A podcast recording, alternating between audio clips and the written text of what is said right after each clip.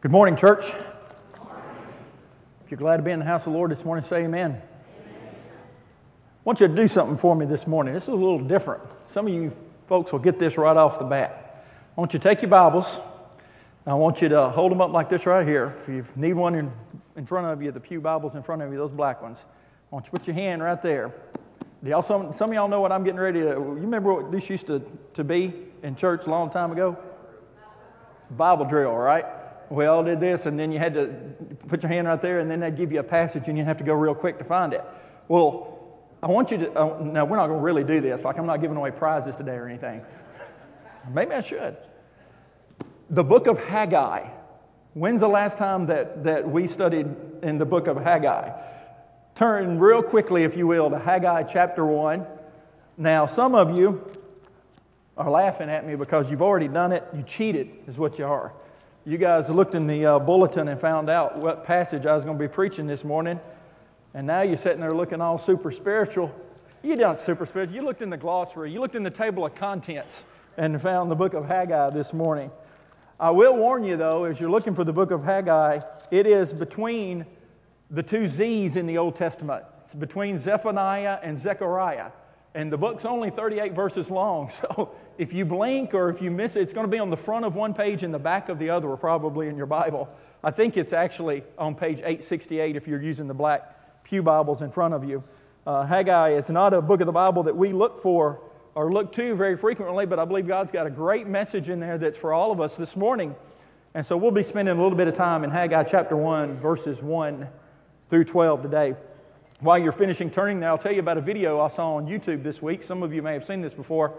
Uh, I was looking at a, at a video about um, men's responses to women, which is just dangerous to Google on YouTube anyway. And so uh, the idea was this it was a Christian lecturer, it was a Christian speaker. He was trying to be a comedian. He actually did a pretty good job being a comedian. And uh, he was a former pastor, and he went to three different women in his church and he just asked them, Do you ever have trouble getting your husband to do what you tell him to do?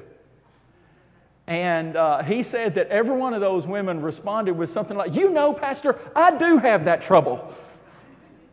And so they went on for a few minutes, each one of them telling them, You know, I told him to do this and I told him that. And you know, Pastor, he would not do that. I could not get him to do that.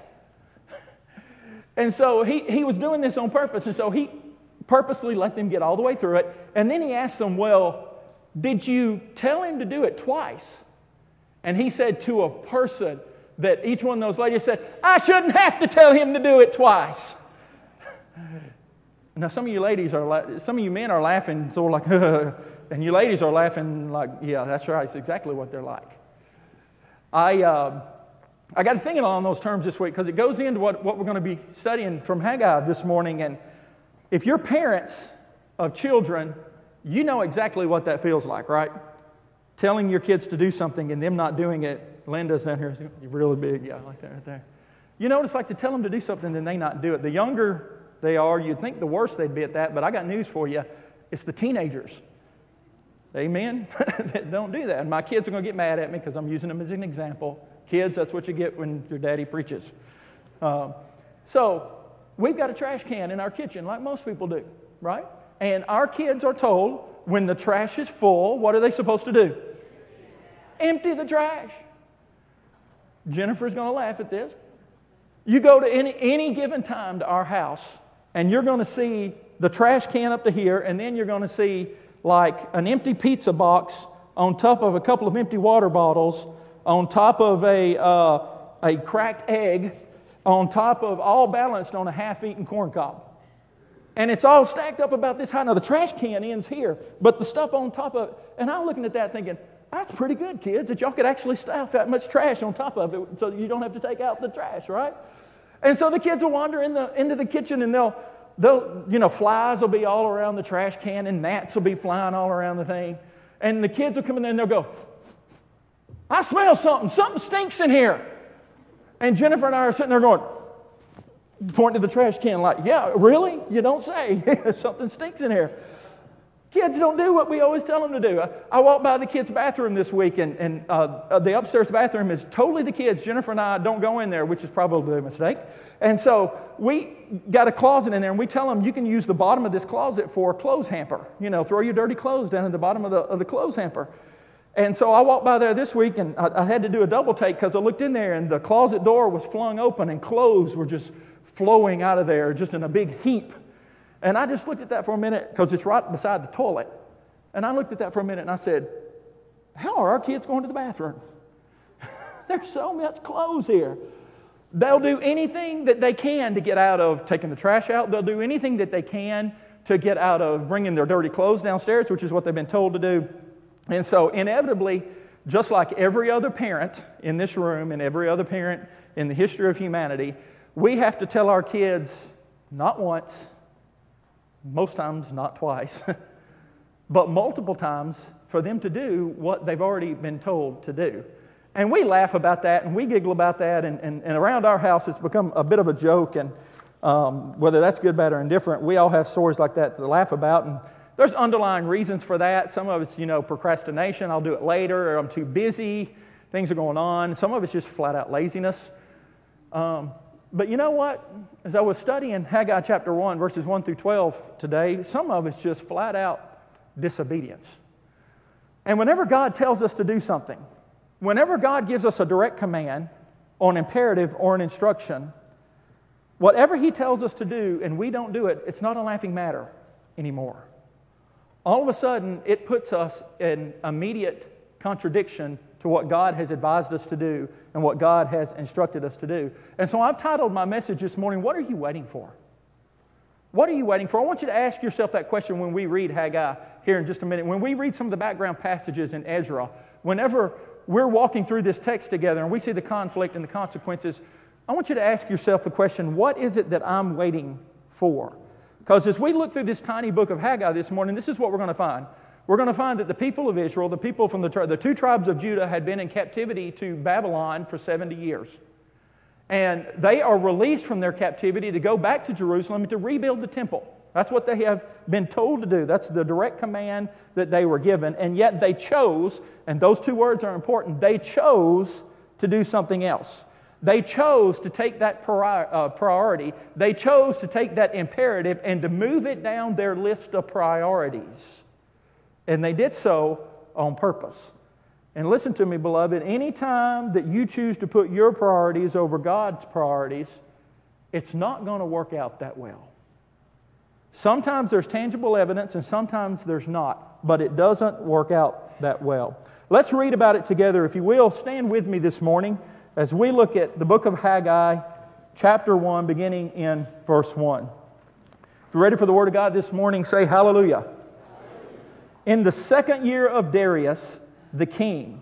On the first day of the sixth month, the word of the Lord came by the prophet Haggai to Zerubbabel, the son of Shealtiel, governor of Judah, and to Joshua, the son of Jehozadak, the high priest, saying, Thus says the Lord of hosts, This people says, The time has not come, even the time for the house of the Lord to be rebuilt. Then the word of the Lord came by Haggai the prophet, saying, is it time for you yourselves to dwell in your paneled houses while this house lies desolate? Now, therefore, thus says the Lord of hosts Consider your ways.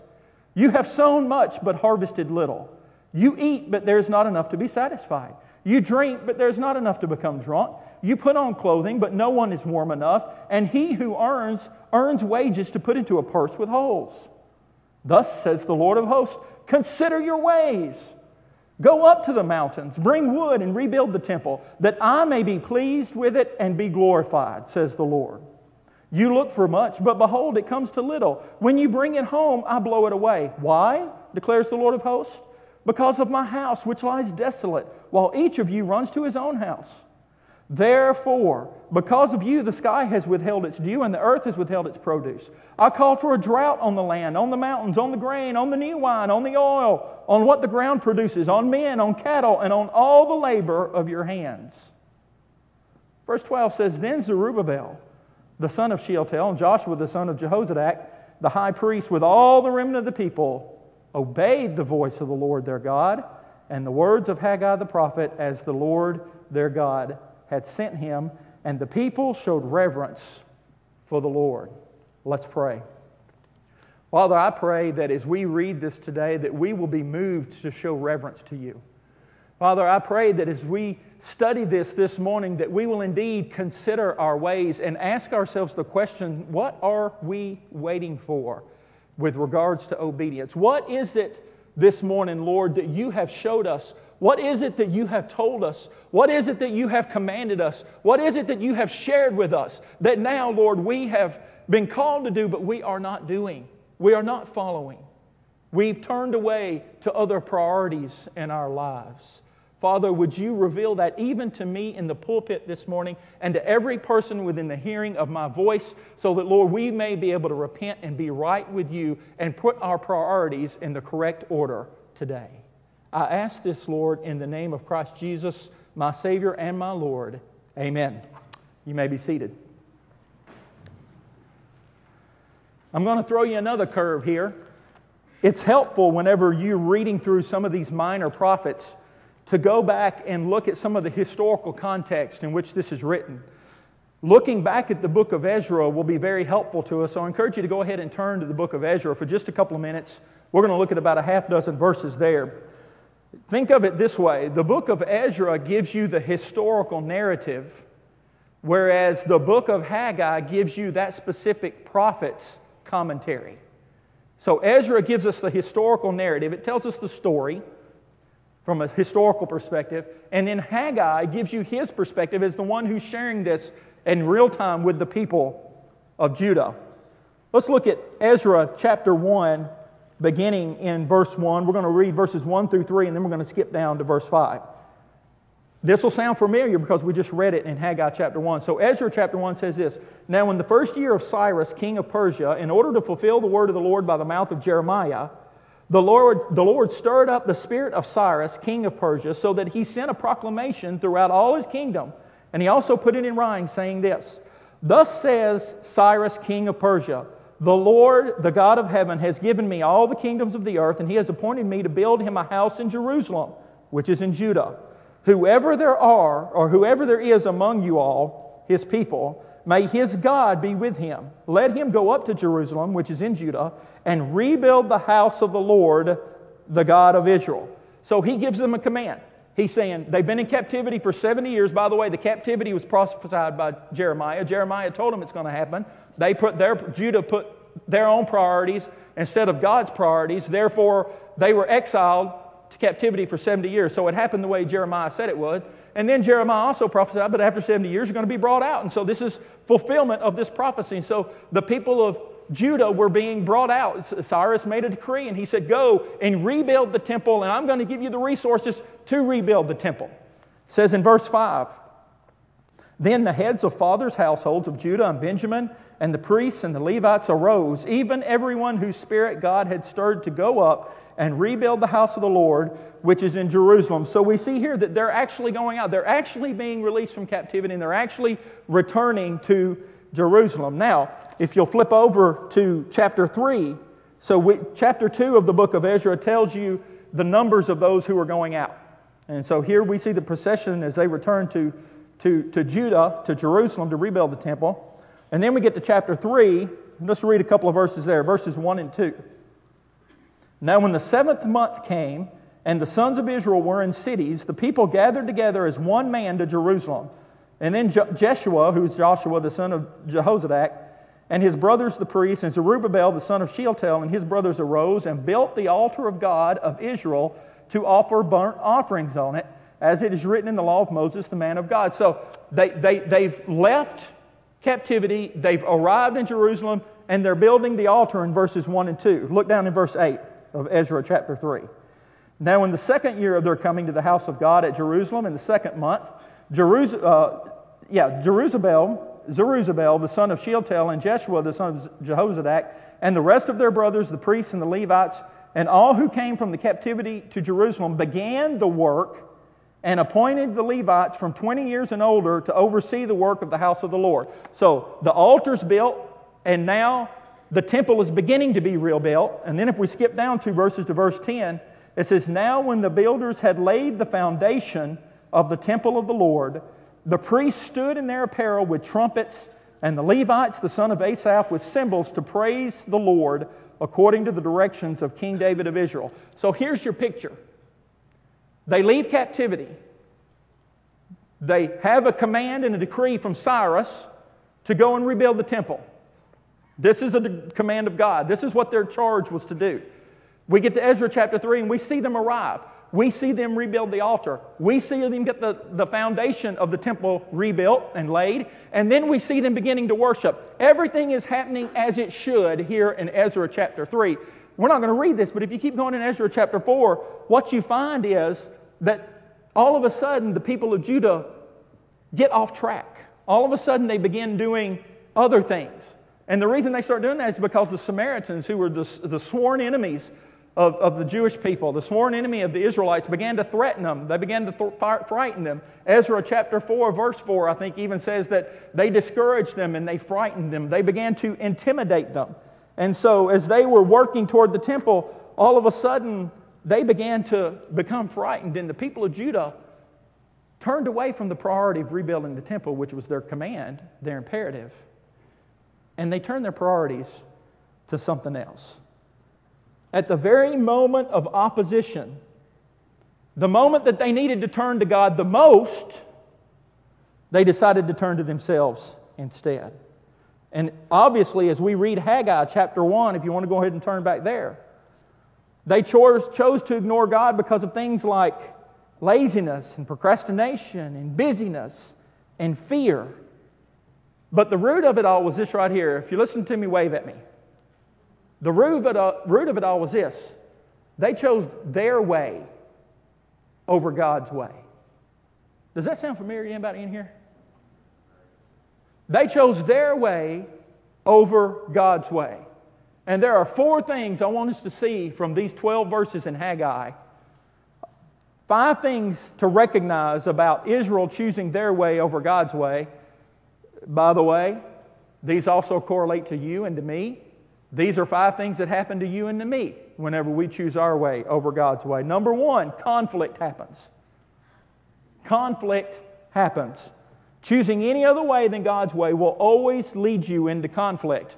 Now, I can't figure out why the, old, why, why the, the tribes of Judah didn't remember this. Amen. This is the theme of the Old Testament. I've said this multiple times. It just continues to baffle me. The more I study Scripture, the more I'm confused by it. We look at the book of Exodus. I preached on this before. Exodus chapter 19, they arrive at Mount Sinai. Moses tells them to stay at the foot of the mountain. They look up and they see the glory, the Shekinah glory of God on the mountain. They're sitting there at the foot of the glory of God. Moses ascends the mountain to receive the law of God. And while he's up there, he's up there from, from chapters 19 through 31 in Exodus. But when he comes down at the beginning of chapter 32, what are the people of Israel doing? They've forgotten about Moses and they're partying. They've created golden images to bow down to. Why? Because they've turned to their way instead of God's way. You see this all the way throughout the Old Testament. One of the Ten Commandments, thou shalt have no other gods before me. But yet, Israel and Judah continued to do that throughout the Old Testament. Psalm 78, verses 11 through 17 says this. Listen to these verses. Speaking of the Israelites and their rebellious ways. They did not keep the covenant of God, and they refused to walk in his law. They forgot his deed and his miracles that he had shown them. He wrought wonders before their fathers in the land of Egypt, in the, in the field of Zoan. He divided the sea and caused them to pass through, and he made the waters to stand up like a heap. He led them with a cloud by day and all night with the light of fire. He split rocks in the wilderness and gave them abundant drink like the ocean depths. He brought forth streams also from the rock and caused waters to run down like rivers. Yet still they continued to sin against him, to rebel against the Most High in the desert. Throughout the Old Testament, I continue to look at that and I say, why is Israel doing that? What are they thinking? What is wrong with Israel? And then lo and behold, I turn to the, one of the shortest books of the Bible, one of the most forgotten books of the Bible, uh, Haggai, and I see them doing it again. And this after they've just come out of 70 years of captivity. Look at the conflict. I want you to contrast in verses 2 and 3 what the people say and what God says. It's easy to see the conflict. Look at verse 2. Thus the Lord of hosts said, This is God saying this about the people. The people says, The time has not come, even the time for the house of the Lord to be rebuilt. They're saying, It's not time yet. By the way, uh, some Bible scholars I read this week said that the period that elapsed there was around probably 16 years from the time that the foundation was laid till this reading right here in Haggai chapter 1. There was 16 years had passed, and yet the people were saying, eh, the time still hadn't come yet. And then look at verse 3. This is what God says in contrast to what the people say. Verse 3 says, The word of the Lord came by Haggai the prophet, saying, Is it time for you yourselves to dwell in your paneled houses while this house lies desolate. In other words, here they are. They've, they, they have constructed for themselves a lifestyle of their own. They've, they've built a life that they are comfortable with. They have built accommodations that they feel like they can live in comfortably and well and within reason. But yet, the very command that they had been given, which was to rebuild the temple, eh, it wasn't quite time for that yet. One Bible commentator I read this week said as Israel began to settle in, they got used to life without the temple. Old Testament history tells us how important the temple was in the life of the Israelites and the people of Judah. It was the center of everything about their life, it was the heart of their worship. It was everything in their life was meant to revolve around the temple. It wasn't just a place of worship, but it was a place of remembrance. It was a place that demonstrated what God had done on their behalf. How could they forget the priority of the temple when it was so important to them. But now, by their inaction in rebuilding the temple, they were demonstrating once again, once again, once again, they were demonstrating that their own personal priorities were more important than God's. If you listen to me say amen, you will always, always, always find yourself in conflict with God when your lack of fellowship with God causes you to disobey the commands of God. If you're not obeying Him, if you're not in fellowship with Him, if you're not communing with Him in His Word, if you've put anything else above Him, then trust me, your lack of fellowship with God will always cause you to disobey God. So, what are your priorities this morning, church? Hey, listen, I had to answer this question for myself this week. You don't just turn to Haggai and say, Oh, I think it'd be cool to preach a sermon from Haggai today. No, listen, this was meant for me. And I had to ask myself that question as I was preparing this week and even some last week. Are my personal priorities aligned with God's priorities? Or am I trying to do life on my own? Let's face it, it's pretty easy to do life on our own, isn't it? We've constructed just like the Israelites constructed paneled houses, we've constructed a pretty nice way of living our life, and we've even found a way to exclude God, or at the very least to push him, push, push God down here to the side a little bit. And we'll bring him up when we need him. And we'll bring him out like an instruction book when something's broken and we need to figure out how to fix it. But it's been far too convenient for us to deal with our paneled houses and put God off to the side and make him a lower priority in our life. That's a shame to me, brother and sisters, and it ought to be a shame to you. If you're doing life without God and apart from fellowship with Him, you are and you will live in conflict with the Holy God. That ought to scare us. Amen? Whatever happened to holy fear in the life of believers? Whatever happened to being concerned that we're living in conflict with a holy God? I don't want to point out here, it'd be easy for us to look at this passage and say, well, Pastor Troy, point of order. They didn't say we're not going to rebuild the temple. They didn't say I'm not going to do it. They just said it's not the right time. They didn't say that we're going to deliberately disobey God. We're just saying it's not the right time. By the way, have you ever pulled that one on God before? Have you ever, have you ever known the will of God in your life? You've sensed God moving in your life, which, by the way, that's not just some arbitrary feeling.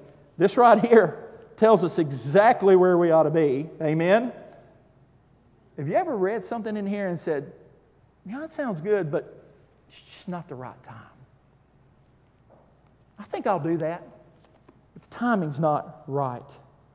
I can only imagine some of the excuses that the Samaritan, uh, that the uh, Israelites thought over as they were trying to, you know, uh, explain away why they haven't obeyed God to Haggai. Well, the Samaritans are out to get us, and they're going to stop us anyway, so why should we do it? Or we don't have the resources to build. Which, by the way, that's not one either because Cyrus, the king who sent them out, and Darius, the new king, already said that they were going to rebuild the temple. That's why they sent the, the, the two men that they did with them to rebuild the temple. But they might have said, We don't have the resources. Maybe they just said, It's just too hard, God. Haggai, you don't understand. It's just too difficult for us to be able to do that. Have you ever heard of J. Vernon McGee? Anybody in here heard of J. Vernon McGee? J. Vernon McGee is an old time pastor. If you get up early enough, you can still hear J. Vernon McGee on the, on the radio, by the way, here in Louisville. Uh, listen to what he said. Saying that it's the Lord's will to do this or not to do that is a Christian cliche that covers a multitude of sins. He said it's a Christian cliche, meaning it's something we pull out whenever we think we need a wild card before God to be able to say, I don't really want to do that, God. It's just not time yet. I'll wait. It'll happen later, God.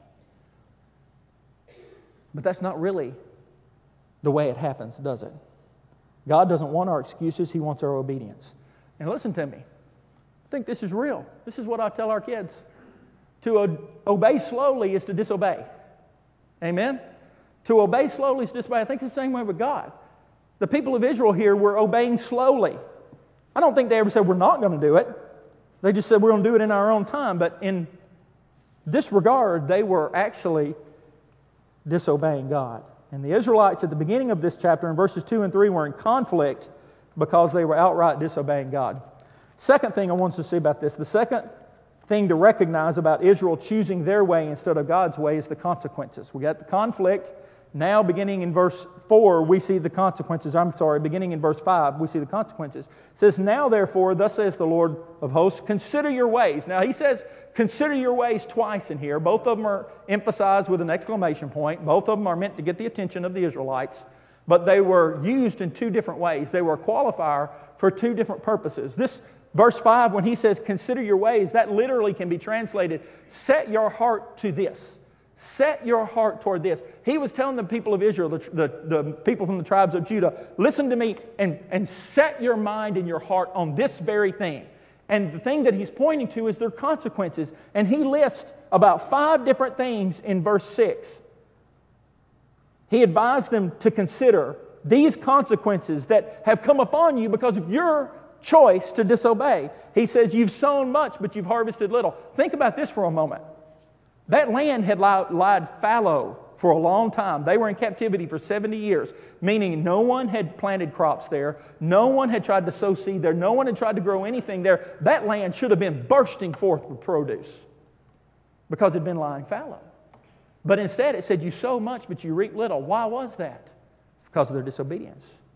It says that you eat, but there's not enough to be satisfied. You drink, but there's not enough to become drunk.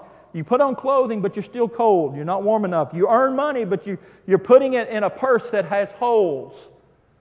The analogy, the, the symbolism that he's using here is you've got stuff, but you don't have what you could have because you're not in obedience. You're not experiencing the full blessings of God because of your disobedience. And see the irony, they thought they were doing well. I have to believe that they thought that they were okay. It doesn't indicate here that they were in want. It doesn't indicate here that they were struggling. It doesn't indicate here that they did not have. It just indicates that they didn't have as much as they could have had. And it was because of their disobedience, it was because of their ignorance and their nonconformity to the will of God. They were being punished because of this disobedience in rebuilding the temple. And if you skip down a few verses, you see in verses 9 through 11 that he even begins to explain the nature of that disobedience. Why don't you have enough? He says in, in verse 9, he says, You look for much, it becomes little, because when you bring it home, I blow it away. He says in verse 10, The sky has withheld its dew, the earth has withheld its produce. I called for a drought on the land. He's revealing the exact nature of their consequences. Consequences, listen to me, consequences often follow conflict with God, don't they? And I pray that you haven't realized that in a large extent in your life. But if you're really serious and you're really humble about thinking through that, consequences often follow conflict. Philippians 2:21, the apostle Paul even says there that those who seek your own interest uh, sometimes uh, uh, not, the things of Christ, people who seek their interest and not those things that Christ would have us to. Think about this. Think about I had you do the uh, I had you do the Bible drills a minute ago. What's one of the most popular children's stories in the Bible? Jonah. Jonah and the whale. We used to hit that about once a month in children's Sunday school whenever I was, I was that young, many moons ago. And uh, the whole story of Jonah the whale is very similar to this story right here. What did Jonah do? God said, I want you to go to Nineveh. Jonah says, uh uh-uh, uh, i am going to go to Tarshish instead. And so what does he do? He gets on a ship and he starts going the opposite direction of God's will for his life. He starts going the opposite direction of God's command in his life. What God has instructed him to do, Jonah thinks he can go the opposite direction and get away with. Well, what are the consequences in Jonah's life? Thrown overboard, swallowed by a whale. Conflict brings about consequences. And what did Jonah do in the belly of the whale? Read Jonah chapter 2. The whole book of Jonah, the whole chapter in chapter 2 is him considering his ways. Jonah's considering what have I done wrong. Jonah's considering where my priorities got messed up. Jonah's considering how can I make it right with a holy God. And in chapter 3 of Jonah, he spit out of the whale's mouth, and where does he go? He goes to Nineveh. And what happens? He preaches, people repent, and many are reconciled to God. But it took him understanding his consequences. Jonah got a do over. Got good news for you. God still does do overs. Amen? He still allows us to repent of our sin. He still allows us to repent of our disobedience. He still allows us, first of all, to recognize our disobedience. Sometimes we're caught up in our own lives and priorities so much we don't even recognize we're disobeying God. But God allows us to see what we're doing wrong, to turn away from it, and then to live for Him in obedience. He did it with Jonah. He'll do it for you. He's done it for me. That's what we need to look for. Amen? He did it for Israel frequently, by the way. The whole story of the Old Testament is God giving do overs. So, four things to recognize about Israel. Number one, their conflict. Number two, their consequences. And number three, and this is where it begins to get good, is their correction. Their correction. Verses 7 and 8 describe God's way of giving the people of Judah a second chance. Again, at the beginning of verse 7, look, he uses that, those three words again consider your ways, set your heart toward this. When he said it in verse 5, he says, consider your ways with regards to your consequences. Now he says, consider your ways with regards to the correction, the way that you can get right, the way that you can turn away from what you've done wrong. In verse, five, uh, verse 7, he advises them to consider this correction. And notice how God's commands, his imperatives for our lives don't change. What did he tell them to do? Verse 7, he says, Thus says the Lord of hosts, consider your ways. He says, Go up to the mountains, bring wood, and rebuild the temple. He didn't come with a different command or imperative than he gave before. He brought with him the same command. We have the same commands in our life. Listen to me. If you listen to me, wave at me. God doesn't give us moving targets. He doesn't say, oh, well, I'm to, I want you to obey this now and, and then this later. And at this stage of your life, you need to be here. And at this stage of your life, you need to be there. He doesn't give us moving targets. God gives us the same target to follow over and over and over. The same command He gave your father, your grandfather, your great grandfather, the fathers in Scripture. He gives us the same commands over and over and over. All He expects for us is obedience. But we fail. And aren't you grateful that God points back to that? When we come back to Him, He's pointing us to that same command and those same standards in your life. Have you ever been in a conversation that felt like you were in a loop? Just over and over. You're just regurgitating the same things over and over. We had a, we had a planning retreat at the seminary this week, and uh, I was there all day Tuesday, and there was one 45 minute conversation that started with a, a question. And then we spent 45 minutes of intense conversation. I mean, really intense conversation. 45 minutes later, guess what we ended with? The same question. We didn't resolve anything. We just went over and over and over the same things. And God's commands are somewhat that way. We can debate them, we can question them, we can run away from them, we can disobey them, we can do whatever we want to keep them on the fringe, but God's commands do not move. God's imperatives are the same. God's standards do not change. In this case, He gave a command, they disobeyed it. Whenever they got, began to get right, God gave them the same command and expected them to obey it there too. Now, what is it in your life that you need to surrender? Because now we start getting to where we have to apply this to our own lives, don't we? So, what is it in your life? What are the commands or the imperatives that God's given you in your life that you've chosen to ignore? What is it in your life that you need to give up so that God will be pleased? What is it in your life that you need to give up so that God will receive glory from your life? If the Bible's commanded it, you may begin by ignoring it. You may hope it disappears. You may hope it go away. It's not comfortable. It doesn't fit in with my plans for my life, so therefore I'm just going to ignore it. I hope it goes away. So that's what the people of Judah. I'm building my house. I'm comfortable building my house. I want to build my house. That's my priority. And I know God said to build the temple. We're going to do it. We're just not going to do it right now. What is that in your life? That is that. Is it maybe a sin? Maybe it's a, some kind of a, a, something in your life that is specific, like anger or jealousy or covetousness some kind of sexual sin. Maybe it's alcohol. Maybe it's something in your life that's taken the place of God in the priority of your life. What's number one to you? What's number one to you? Is it your job? Nowhere in the Bible does it say your job is supposed to become before your worship of God and your service to God. Is it your family? I love my family. Nowhere in scriptures does it say my family is supposed to take precedence over my relationship with God. Maybe it's something you do, maybe it's a hobby. Maybe it's sports, maybe it's your kids' sports. What is it that's number one in your life? And then the second part of that question is how does it match up with what God has commanded and advised you to be doing in your life?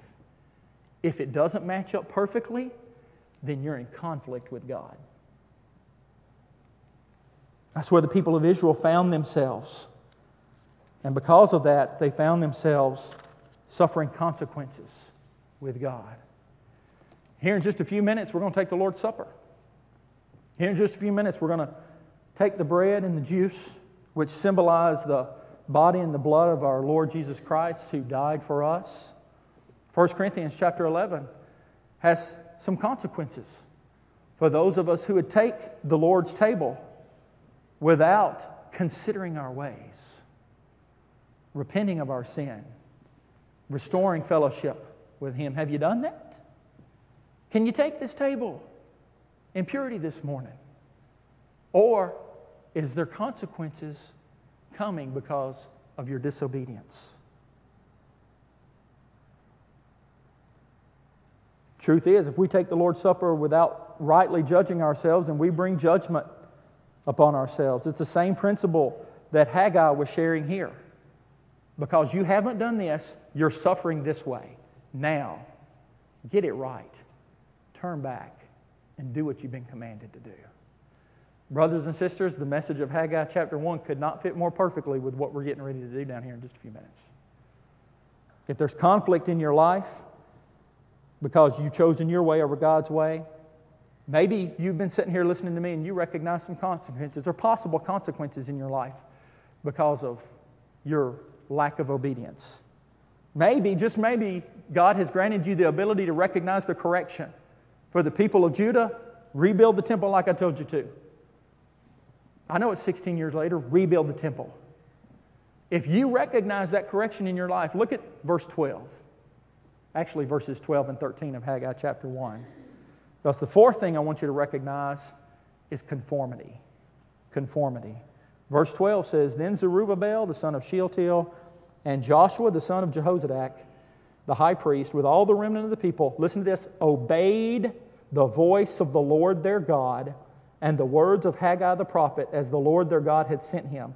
And the people showed reverence for the Lord. They finally got it right. It took them 16 years or so. But they finally got it right. And listen to the response of God. When they conformed to God's command, when they conformed to God's plan, when they conformed to God's will for their life, verse 13 says, Then Haggai, the messenger of the Lord, spoke by the commission of the Lord as if he was God's mouthpiece, and he said to the people, I am with you, declares the Lord. God was with them. Why was he with them? Because they got right.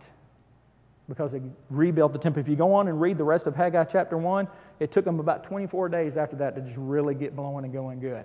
And then they completely and totally rebuilt the temple. One commentator I read this week said this. He said uh, Haggai had spoken like a foreman on a construction project, and the people responded accordingly. I think of Gordon. We got, we got lots of people in here who do construction. Some people in here who are foremen on construction crews. Whenever the foreman on a construction crew says to do something, he means to do something. Amen? He doesn't mean later. He means that there's a, there's a bunch of things that are waiting to happen, and you do this first so we can get busy doing the other things. And he expects it to have Haggai spoke like a foreman on a construction crew. You're not doing what you're supposed to do, do it. Matthew Henry says this The people looked upon the prophet to be the Lord's messenger, and the word he delivered to be the Lord's message, and therefore he received it not as the word of man, but as the word of Almighty God. I wonder if you would receive it that way this morning. I wonder if you'd look at Haggai chapter 1, and I wonder if you would think through your life, uh, should I say, consider your ways. And if you'd recognize areas of your life where you're in conflict with God, would you be willing to repent of that today? Would you, would you be willing to put aside your comfort and your convenience? Would you be willing to put aside your plan for your life and surrender yourself to God? I don't even know what that might be. There may be a sin that you need to repent of. There may be something that you're supposed to be doing that you're not doing. There may be someone in here that needs sensing God's call to ministry. And you've run from that. You've determined, I'm not going to follow that. And because of that, you're, you're, you're, you're threatening or you're in the line to suffer consequences because you're in conflict with what God may be calling you to do. The worst of all would be this if there's somebody here this morning that doesn't know Christ as Savior and Lord, there's someone here who's never surrendered their life to Him, maybe the Spirit of God has revealed to you exactly where you stand with Him and that it's time for you to get right. The Bible says that if you'll confess with your mouth Jesus is Lord, believe in your heart that God raised him from the dead, you'll be saved. Now, if you heard me preach last week, you heard me use that same verse in order to be saved. Anytime I preach, that's what you're going to hear about how you get saved, because there's only one way to get saved. Amen. Confess with your mouth that Jesus is Lord, that He died on the cross to absorb the wrath of God that you deserved, so that you can be forgiven of your sins, you can be redeemed, you can be bought out of the slavery to your sin and be brought into a relationship with Christ Jesus. And beloved, when we're brought into a relationship with Christ Jesus, we are brought into it to obey. That's the message of Haggai this morning. Matthew 16, 26 says, What shall it profit a man if he gain the whole world and yet lose his soul? Consider your ways this morning, church. What are you waiting for? What are you waiting for? Let's pray. Holy Father, thank you for your word and the instruction that you give us in it. Thank you, God, that we're told exactly how we're supposed to live. We don't have to guess how we're supposed to live. We don't have to guess what to obey and what to do. We don't have to seek after things that aren't able for us to know and understand. But God, you've told us straightforward that we should follow you with all of our hearts. You should, you've told us straightforward that we should lean on you for everything, that we should study your word and follow after it. We are told that our paths are lightened for us to see, Lord, and that we're to follow the path that you've already determined for us. And God, I know because I know myself that there's some here this evening or this morning who have sensed in their own life that they're disobeying, that their priorities have become misplaced, that all of a sudden they've told you, God, I'll do that later, when you expect for them to do it now. Father, would you grant them the grace that they need to understand that today? And would you grant them the courage that they need to repent of that sin and come back to you? And Lord, I know that there's others here this morning who may not know you. They've never given their life to you. They're not a Christ follower. They follow their own whims and their own desires and their own ways, which is what the world does, Lord. But you've allowed them to see today. You've pierced their heart and enabled them to see that, Lord, that's not what you want them to do any longer. You want them to surrender to you, to become a child of God and a Christ follower. God, I pray that you'd grant them courage to do that as well. And now, Lord, even as we come to this table, this table of remembrance, to remember what you have done uh, through Christ Jesus on our behalf, Lord, that Christ died in our place on Calvary so that, Lord, our sins could be forgiven. Lord, I pray that you would uh, allow us to examine our own hearts and our own lives, repent of sin, come to you with a sense of reverence and holiness today as we experience this wonderful ordinance of your church. Pray all of these things in Christ's name. Amen.